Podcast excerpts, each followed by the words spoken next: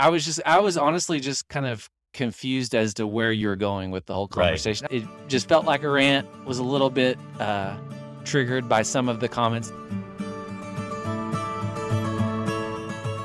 Welcome, everyone, to the Faith Recovery Podcast, where three failed pastors, Alex, Kent, and Nathan, Yeah. are seeking to recover from bad ideas about God and recover what's really good about the gospel. Uh, Alex is out today, but we have someone standing in for him. It's one of our many thousands of listeners, Jeremy Williams. We- It's we- our listener. we heard from Jeremy, and we divi- we invited him to come and sit down with us and do a uh, sort of a follow up on our most recent release, our podcast that came out. Gosh, I should have looked it up. What was the title of it It was faith like yeast, I believe. in our series? In this this episode was faith like is yeast, Good. and we heard from Jeremy, and we thought, hey, let's have a conversation about that episode. So we're gonna hand the mic to Jeremy and ask him to give us some feedback and have some discussion following on uh, some of the themes in that episode. I'll do my best. Do it, yeah. or come up with something new, whatever. Jeremy, how did the episode strike you?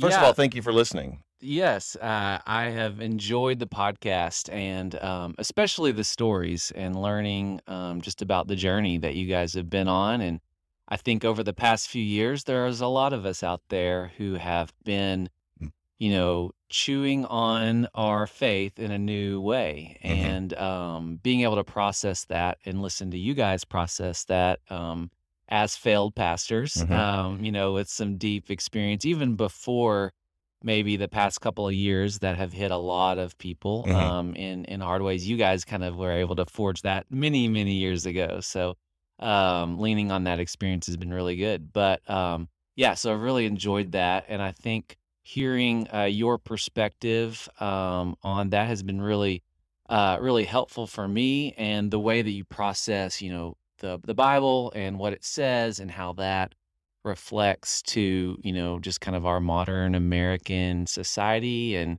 uh, how that's sometimes even co-opted um, by Christianity and how our society and Christianity kind of overlap in some good and some not so good ways maybe. Mhm. Um, but uh, but yeah, so last week uh, struck me a little bit differently. I felt like it was um, maybe a little bit more uh, uh, what's the word? Um, just felt a little bit more like Nathan's hot take on some things. Yeah. Well, I thought most of these things were, but that's okay. So, in what way? So, what what's, what's what was it about the content of last week's episode that seemed more like Nathan's hot take than? I think that it's easy to be. I think it's easy in this modern climate to very quickly jump into the political spectrum of things versus let's look let's look at and think about what the Bible says and how that uh, affects our personal and daily lives and our personal faith. Um, and uh, and it's just so easy and so tempting for all of us to fall into that. And I have to keep myself in check all the time because I know um, that uh, that that Jesus doesn't Jesus didn't ride in on a white horse and come to take over the throne by force or by politic. He came in riding on a donkey uh, and humbled himself and and died. And so constantly keeping that posture, I believe, um, to uh, to you know love our enemies and to be willing to die for even those who spit on us and Mhm. nail us to uh, you know a couple of pieces of wood. So um, I think having that humble posture Mhm. is is really important. And yeah, we need to understand the political environment that we're in, and we need to have opinions, and we need to go vote. Um, but we also, I think, need to be very careful. In the same way, we need to be careful about, uh, you know, sexual temptation and guarding our eyes or guarding our heart, so to speak. And I'm not even Mhm. sure how I feel about that phrase anymore, but Mhm. um, but also, you know, or money, obviously, like being have to be very careful with how we think about and approach and obsess over money and possessions.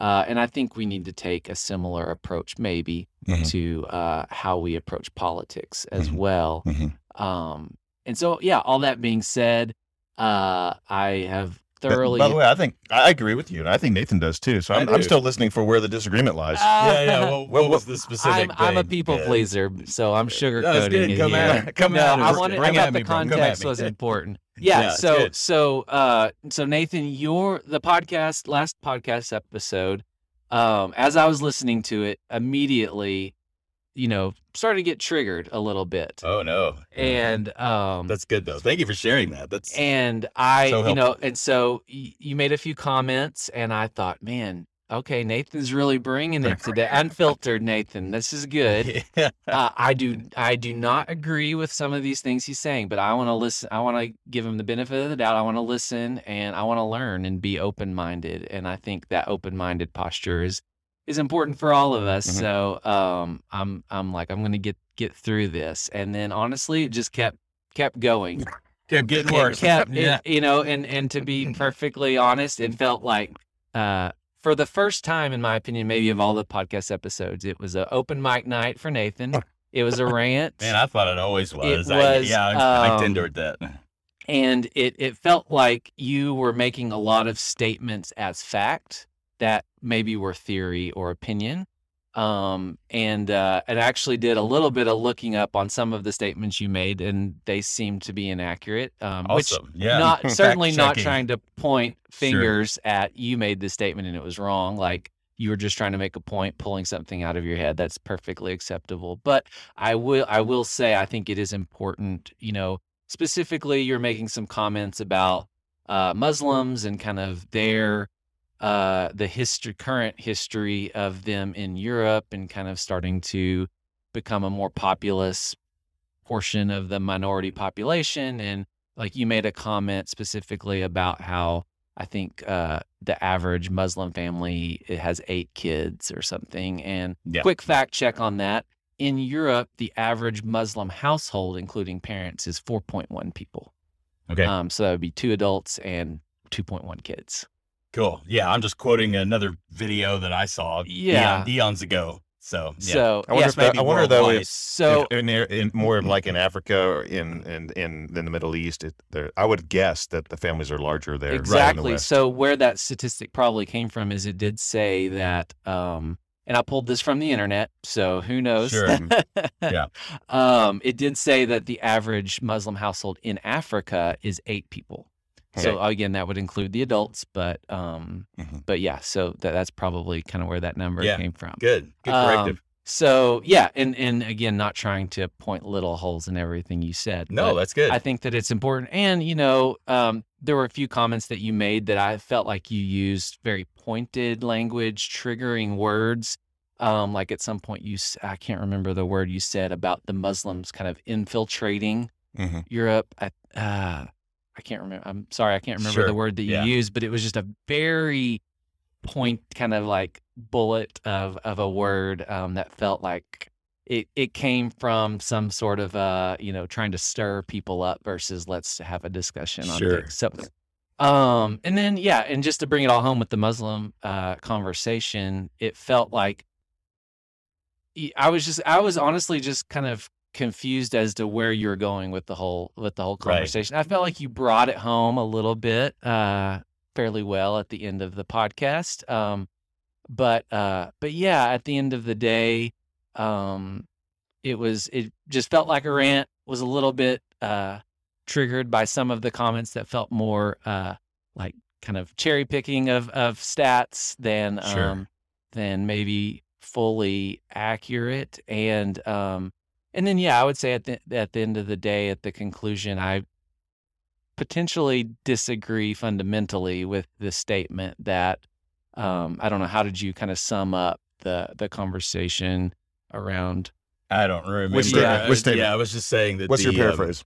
the we we covered a lot of ground, and it, it definitely was a rant. Most of it's just because we don't do a ton of research in advance, and it's six thirty in the morning It's when six- we record. Yeah, we're just we're just pulling it, you know. But um, and we missed a failed pasture, so I, apparently I I need Alex here to counterbalance me. So, but uh, and so I think, man, I'm I'm super opinionated, and I will if you let me out of the cage, here I come. And I was telling Kent that because Kent was reminding me to just chill, and I'm like, and, and he's like, I know you know this, and I was like, I do, but thanks for the reminder because I need that a lot. Yeah. And um, most of what I was expressing in that was trying to come at it from the perspective of right wing people in Europe. I'm I'm Mm. asking, what will you do, you secularists in Europe, as and we certainly know that the Muslim population in Europe has been growing. Yeah. For you know, for whatever reasons and whatever dynamics, if it's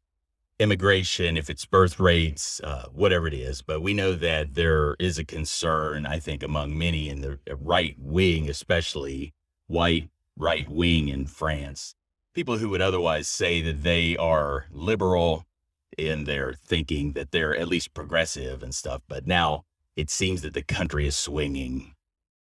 At least they're entertaining more nationalistic notions. And, and so my challenge wasn't, I'm not saying that there shouldn't be more Muslims in Europe.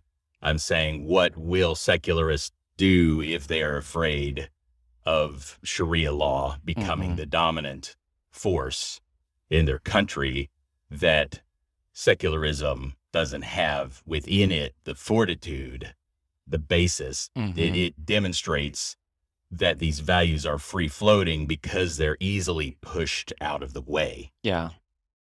Yeah. So I think to um, kind of bring it back uh, across the pond to, to Yeah. you know, our side, um, and maybe, yeah, to lean into the political uh, piece of it slightly. Um, I, you know, it sounds like you're saying that uh, the secular world doesn't have the fortitude to create a a whole and just society, you know, for the long term. So left to their own devices, we would become Mad Max or the Book of Eli, where Well, in a vacuum, they might. As long Yeah. as there's affluence and there's no pressure, then I think they can go on forever.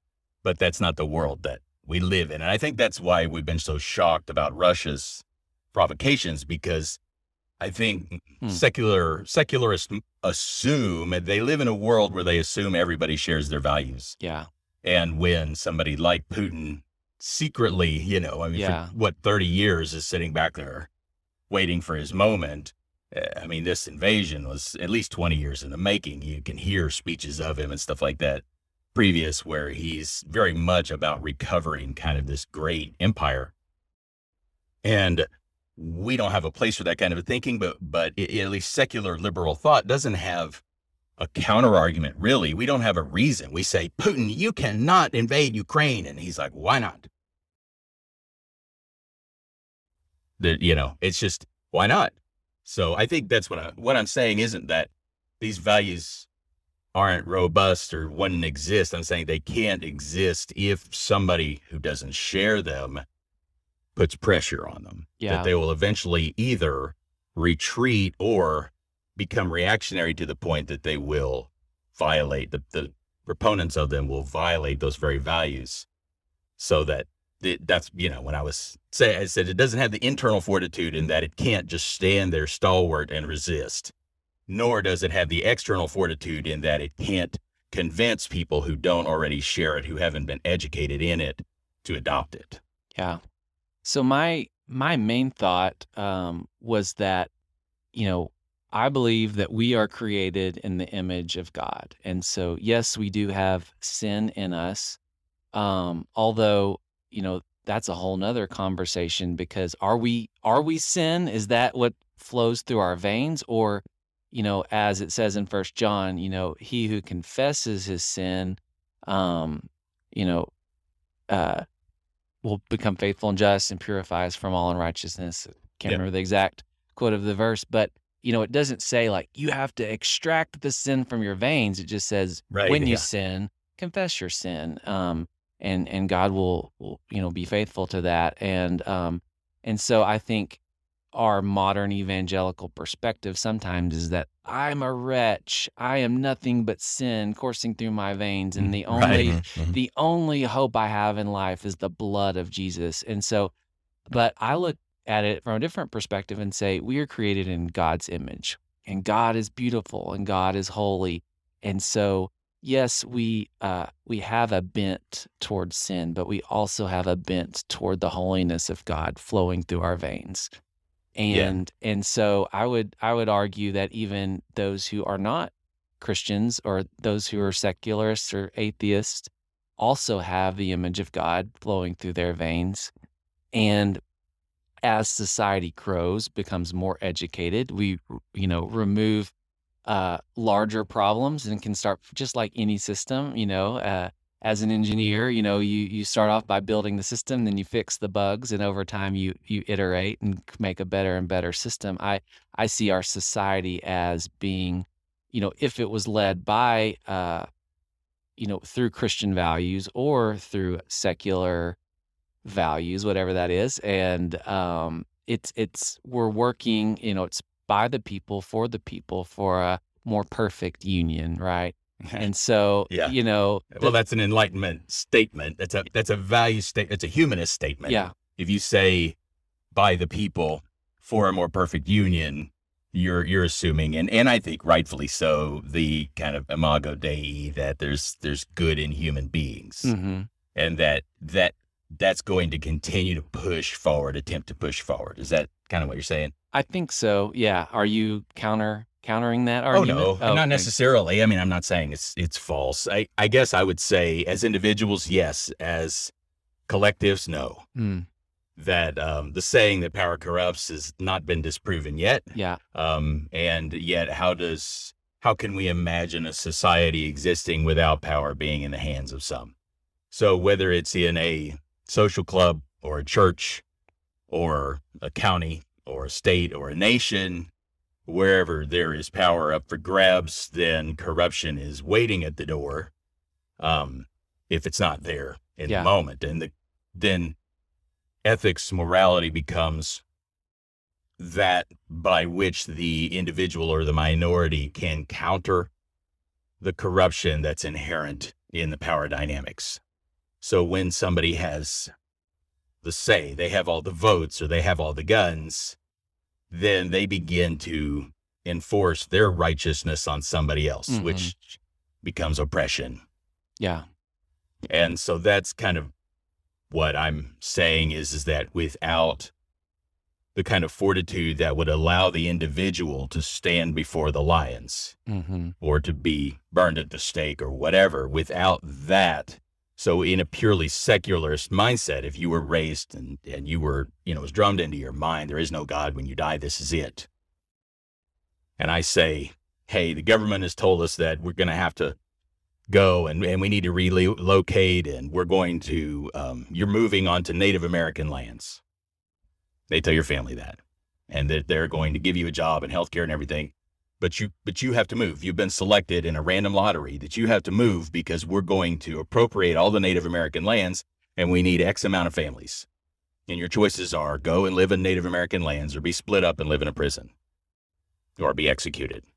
Let's just say that. Now, hmm I'm assuming morally you would say, I don't think it's right for me to go and participate in displacing Native Americans, especially since they were here first. Our government already made agreements with them. We've given them this land. I shouldn't be a part of that. Now, are you going to are you going to resist or are you going to comply if this life is all you have?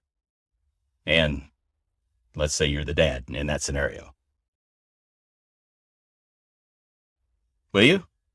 Yeah, that's an interesting question. I don't I don't know that I have an immediate. yeah. Well, no matter I, most people, no matter how firmly you believe in the rights of the individual and in um, not oppressing and in championing marginalized people, you believe that in your core. Most people are going to move. Yeah. And that's kind of what I'm saying is, is that without the gospel as this North Star, without something like, though you know, though it cost me my life, though it cost me my family, though it cost me my livelihood and my well being and my reputation, I'm still going to go this way.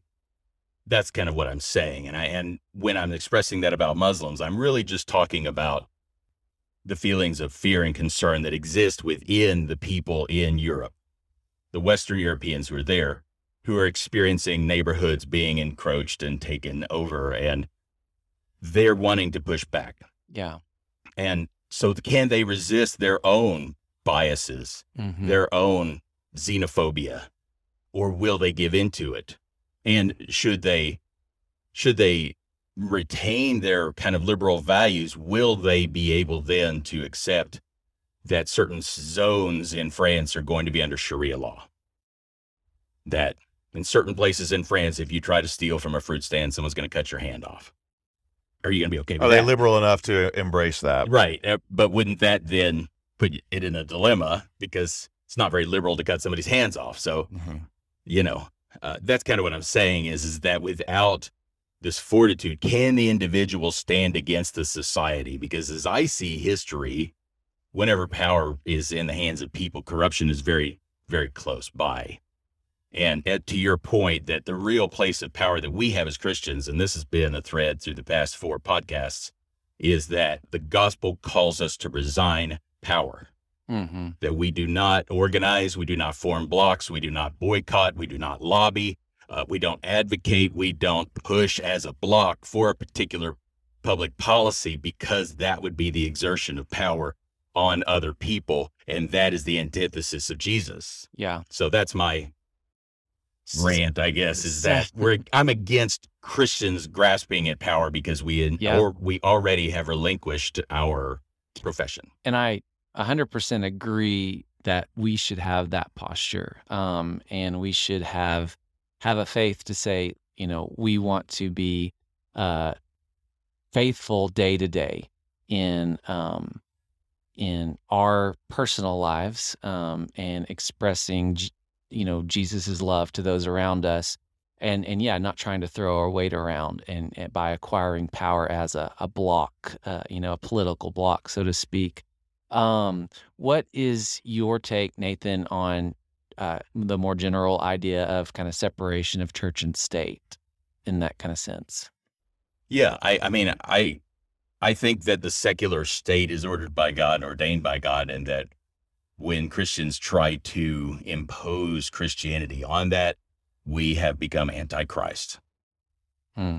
Paul says that the uh, that the powers that be, as we say in the in the older translations, are ordained by God, and he says when you pay taxes, you give to those who offer their service in full time to God uh, and uh, this was on about three or four podcasts ago, that there is no there is no analog in the gospel system to tithing Mm-hmm. except for paying your taxes, and that the Roman the Roman soldiers on the street, the people that I think a lot of Jews and perhaps Christians would have seen as their enemies, Paul is saying these are the Levites Mm-hmm. and you are offering your tithe when you pay your taxes. So that that seems to fly in the face of a lot of the religious right crap that I've seen that, that we're going to force the state to bend to Christian uh, agendas. We're going to demand religious rights. None of that. See, I can't find that. Yeah. What I see is that Paul's saying you need to be a holy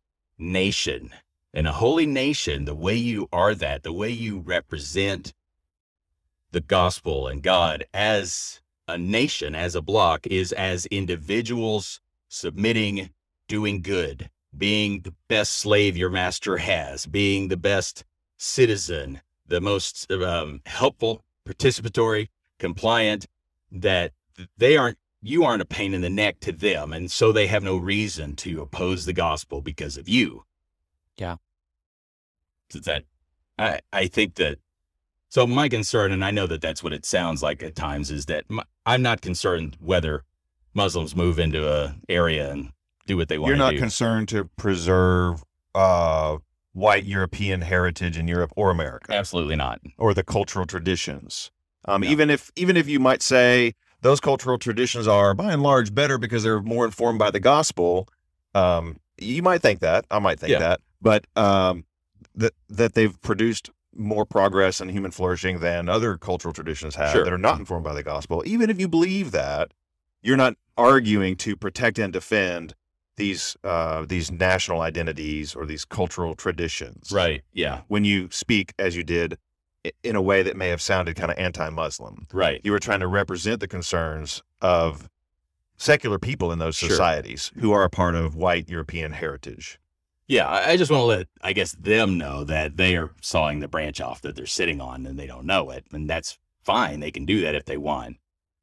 But you have to have you have to have a reason why you believe a thing, and you can't just assume that because you believe it, other people believe it. And if you're going to sit across from the table and try to convince somebody of a thing, there has to be a basis behind it, you Mhm. know. So yeah, all people are created in the image of God, but if you're having a conversation with somebody that doesn't share that belief on an ideological level, you may walk away thinking, well, they'll hash it out and they'll come and they'll find their better angels and they'll make better decisions.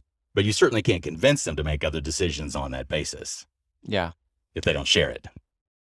So, um, to pivot slightly, uh, another another theme uh, from last week was uh, the big C word, Hmm. capitalism. Capitalism. I don't remember that one And, What was last said? time. Yeah. Yeah. So you uh, you made a lot of kind of kind of All side about comments. commerce. Yeah. you know, around commerce and um, yeah, kind of how the idea of yeah the Puritan work ethic from the past allowed us, us to create a, a society of commerce and um and and honestly, my initial reaction was you were saying that as a good thing, as if um the world we're currently in has developed to a perfect place, and it's no, no, no, no, no you Yeah. weren't saying that. I'm just saying my interpretation is that it has developed to this perfect place, and it's all in thanks due to the Puritan work ethic, so to speak. And and I know that wasn't your point, but you could you could construe construe Sure. it to that. But um, but yeah, I think there was there, in my opinion, um, as someone who does not see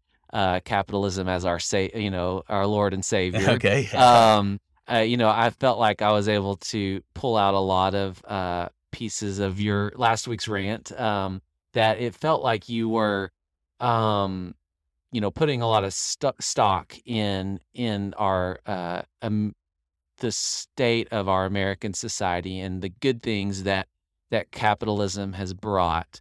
And uh, you know, you even mentioned you you know Kent asked what what should someone do on a personal level, and you said you know be a good worker, contribute to society. Um, and uh, my initial reaction is there are a lot of people who are doing that faithfully, and that's great.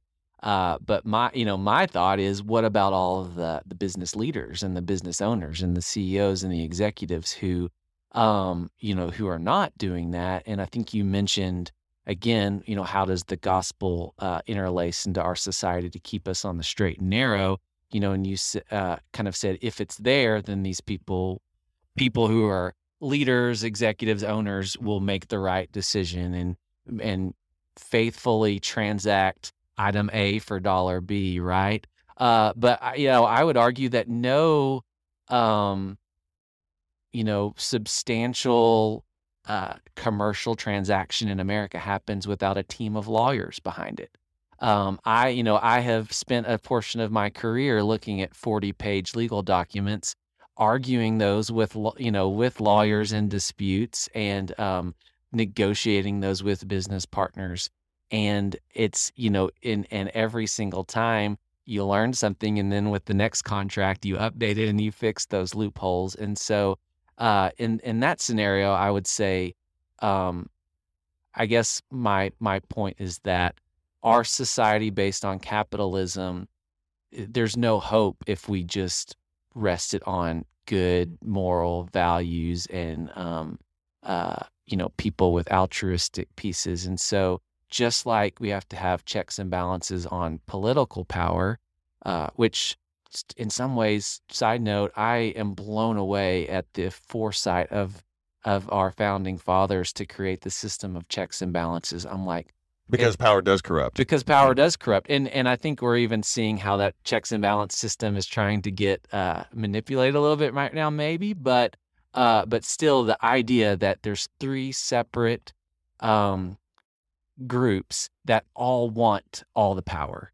and so because they're all three so power hungry, they they automatically keep each other checked and balanced and um, maybe we got a little lucky. Maybe they had a, a random idea and we just got lucky, or maybe they were super smart. But uh, just as a side note, Uh, the founders had good insights into human nature. yeah, exactly. And Yeah. so, um, and I think instead, had they said, we all need to have a love your neighbor Christian value uh, to create this great society, and then they handed over the keys, that would have spiraled out of control Exactly. very quickly. Um, but uh, but yeah, so you know, from the perspective of commerce, from the perspective of of checks and balances, I think that there um, is maybe some cognitive dissonance in you know like kind of the general conservative perspective is is don't restrict commerce you know um, give them unfettered free market uh, abilities um, but then we also say like all have fallen short and are sinful and so i feel like there is some cognitive dissonance on that kind of right side perspective to say we are all left to our own devices going to fail but uh also like don't restrict anything or um government stay out of my Sure. legal contracts um Yeah. but um but yeah so um those were some of the thoughts that I felt like you were maybe kind of subconsciously hinting at Yeah. in uh in some of that conversation around um how uh yeah our our nat you know if let's just have this society uh have a free market society and then um you know it'll all it'll all work out in the end right Yeah. Well, I think I just I was unclear and left some bad uh, perceptions. I don't have a position, economic position, uh, as a Christian.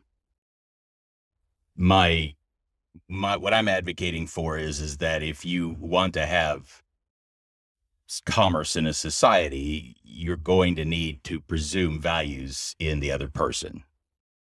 That they're at least going to follow through on the contract or whatever, because it's not, uh, society can't possibly litigate everything. We can't possibly enforce everything. That a society that runs entirely on law to keep its citizenry under control will crumple under the weight of that. That if the police are policing me, who's policing the police, and then who's policing them?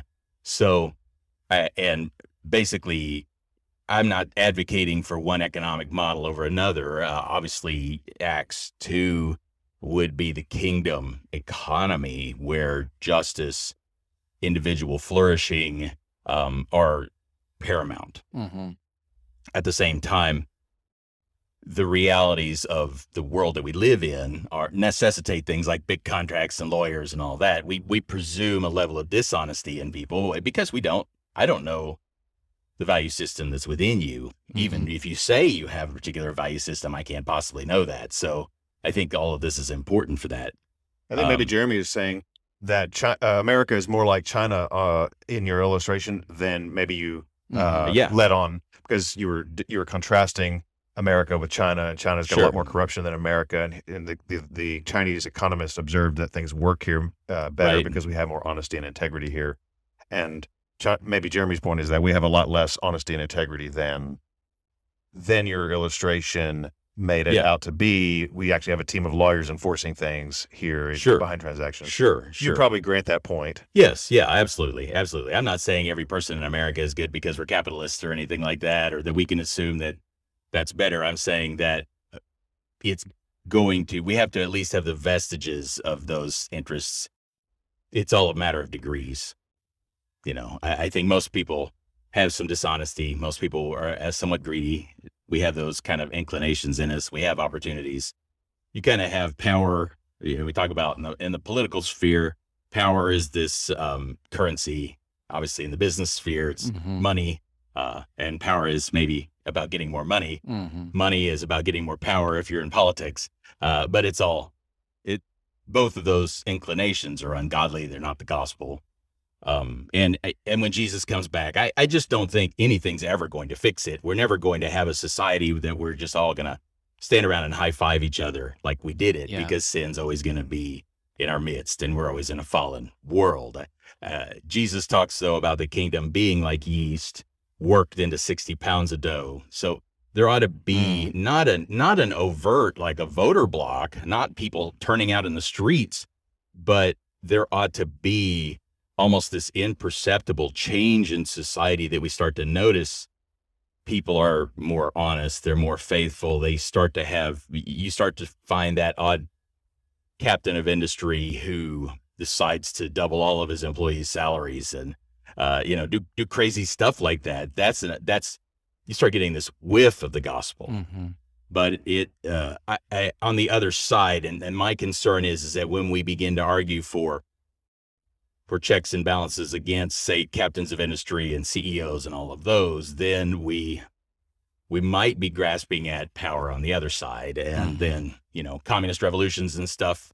Hey, man, I read the Communist Manifesto, and I'm like, yes, you know, uh, John Ruskin, amazing economist, uh, economic thinker, but not as you know, not atheistic. He's like, hey, if we're Christians, you know, why are we okay with getting rich on the back of somebody who's poor? And Mhm. I agree with that. I make make a few enemies by asking people to read that book. You know, his um, unto this last. So yeah, I'm, I'm with you. Yeah. I'm just saying that if where there is commerce, where there is trade, so let's just go. Let's not look at capitalism. Let's let's just look at some feudal society where we're trading in livestock and pieces of gold and all of that. That society can't function unless there's at least some sort of ethic within the individuals.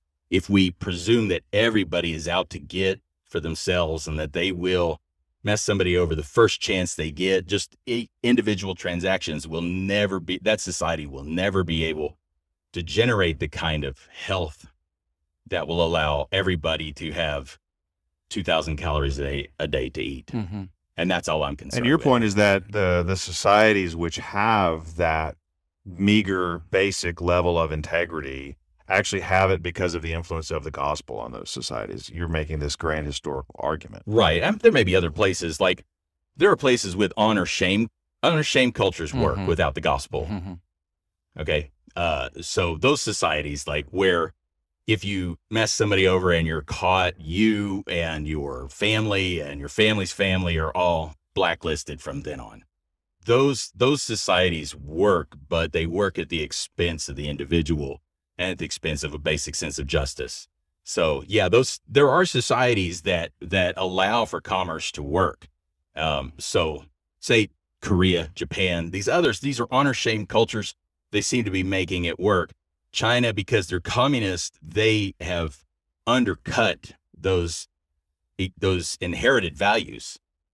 Uh, what communism does is it, it just raises the you know the value system in place to the ground. It destroys the local ethos, imposes an alien ethos, but that ethos of you know the rejection of property ownership and communal ownership of everything it doesn't work one and two it begins it leaves people with no alternative ethos so when communist dictatorships fail you're left with nothing but kleptocracy in every case that i'm aware of Mm-hmm. so that i guess that's what i'm saying is yes you don't need the gospel to keep a society on the rails you can impose an honor shame you can't do it from outside though it has to have grown up from within Yeah. So I think um, one one challenge that kind of bothers me typically when people talk about what's the ideal society, right? yeah Is there is no good example, you know, and you mentioned this at the end of last week's podcast. If anyone out there, I'm making a call, you know, Yeah. sending a, a beacon out into space. If anyone out there has a better model for society, let me know. And and I will agree. I don't think that there is anywhere um, in on this earth that has maybe created a perfect model for society, both an economic model and a political model, and I guess a kind of personal faith model as well. Um, and so, but I don't like that most Americans, therefore, point to the American way. Mhm. And these comments aren't of, of today aren't pointing at you and your beliefs, but they're kind of pointing at comments you made that I feel like echo a general sentiment of the typical American and the typical American Mhm. Christian.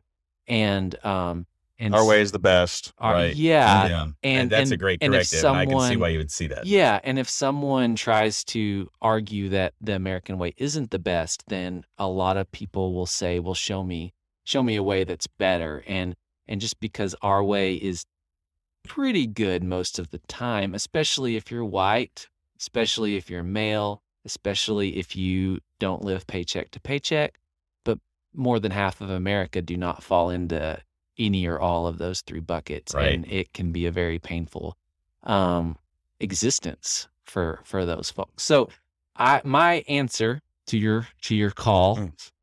um, you know, what is what is a better site? Well, I don't I don't have an answer to a certain extent, but I would say first and foremost, the subset group of us that are trying to follow the way of Jesus. Um, you know, there's a, a phrase uh, uh, that I heard one time that I really like, and it says, you know, do for one what you wish you could do for all. And uh, and I think there are so many uh, Christians out there in in America who are doing that day to day. They're serving in ministries. They're you know helping um, disadvantaged folks. They're they're offering up their lives as living sacrifices, and and I love to see that.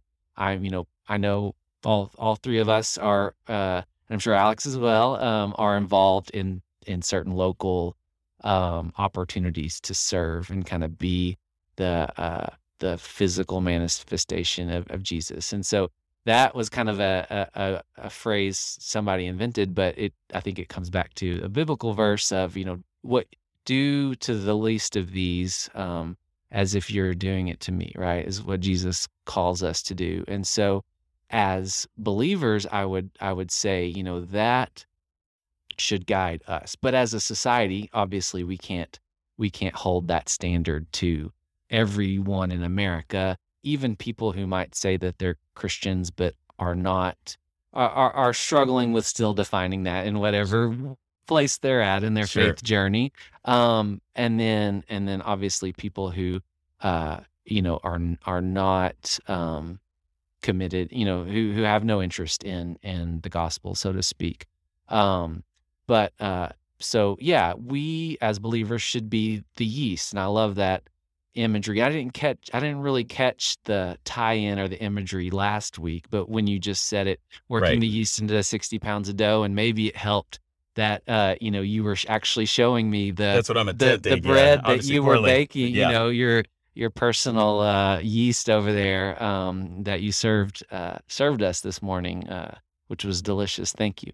And um, and so yeah, I think as uh, as believers, that's the posture we should have. And and the, the thing that that God really put on my heart over the past couple of years with, um, you know, we've all, I think all of us listeners out there can agree that we've been through a lot the past two years. Oh yeah.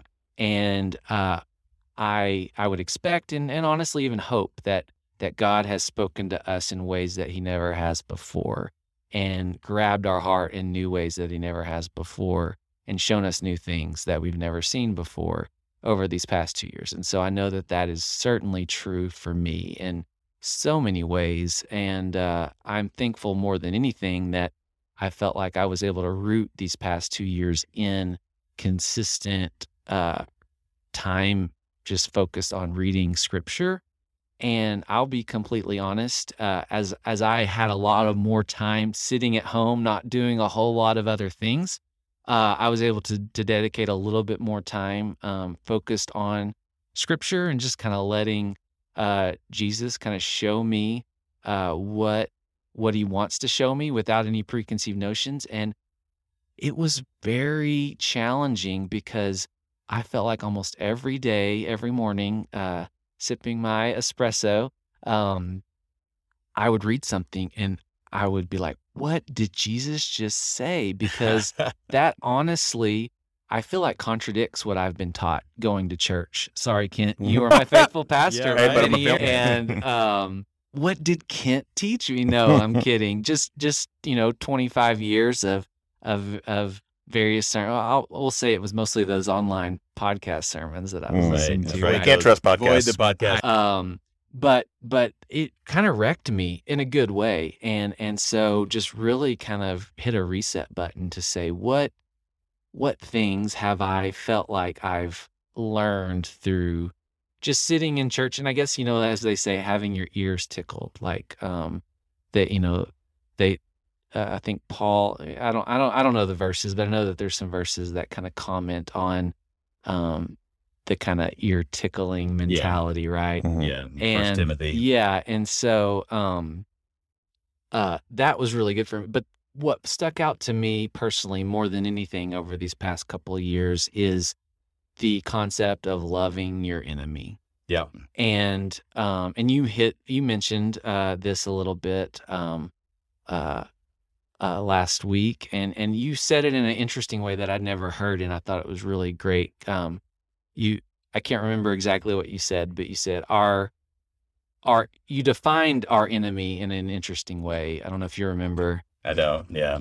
But um, but that has been really powerful to me because it's easy for me to um, uh, demonize yeah. those that have ideas that I oppose, or really it's just those with power. Bring it and uh, yeah, so in, in conclusion, um, learning felt like more than anything, learning a lot around. Okay, I really do need to love love my enemy, right? And uh, how how I define my enemy, I mean, at the end of the day, it may just be people who I disagree with, or people who take actions. And and what I've unfortunately felt stirring in my heart over the past couple years is that uh, seeing those who proclaim the name of Jesus and then act in ways that breaks my heart, uh, starting to think like, is that guy uh, my enemy? Because he's up here saying, in the name of Jesus,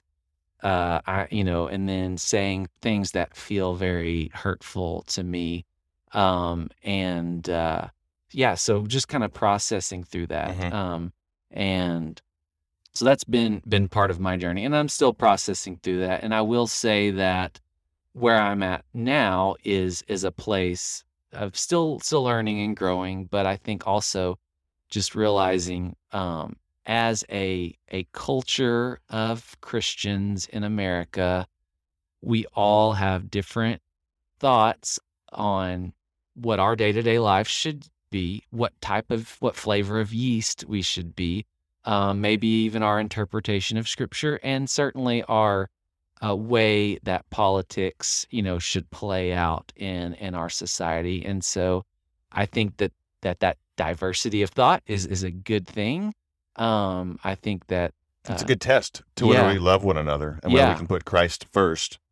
and um, yeah, and so the challenge that I'm kind of giving myself in this this new this next season, 2022, is yeah, how do I have that that posture of love toward Mhm. everybody, toward uh, folks who do not have a faith, toward folks who have a very strong faith that is uh, has a lot of what you know weird ideas that maybe I don't agree with, or the hardest part is people who have a faith that believe very strongly things that I also felt like I kind of used to believe, and I have changed my opinions on.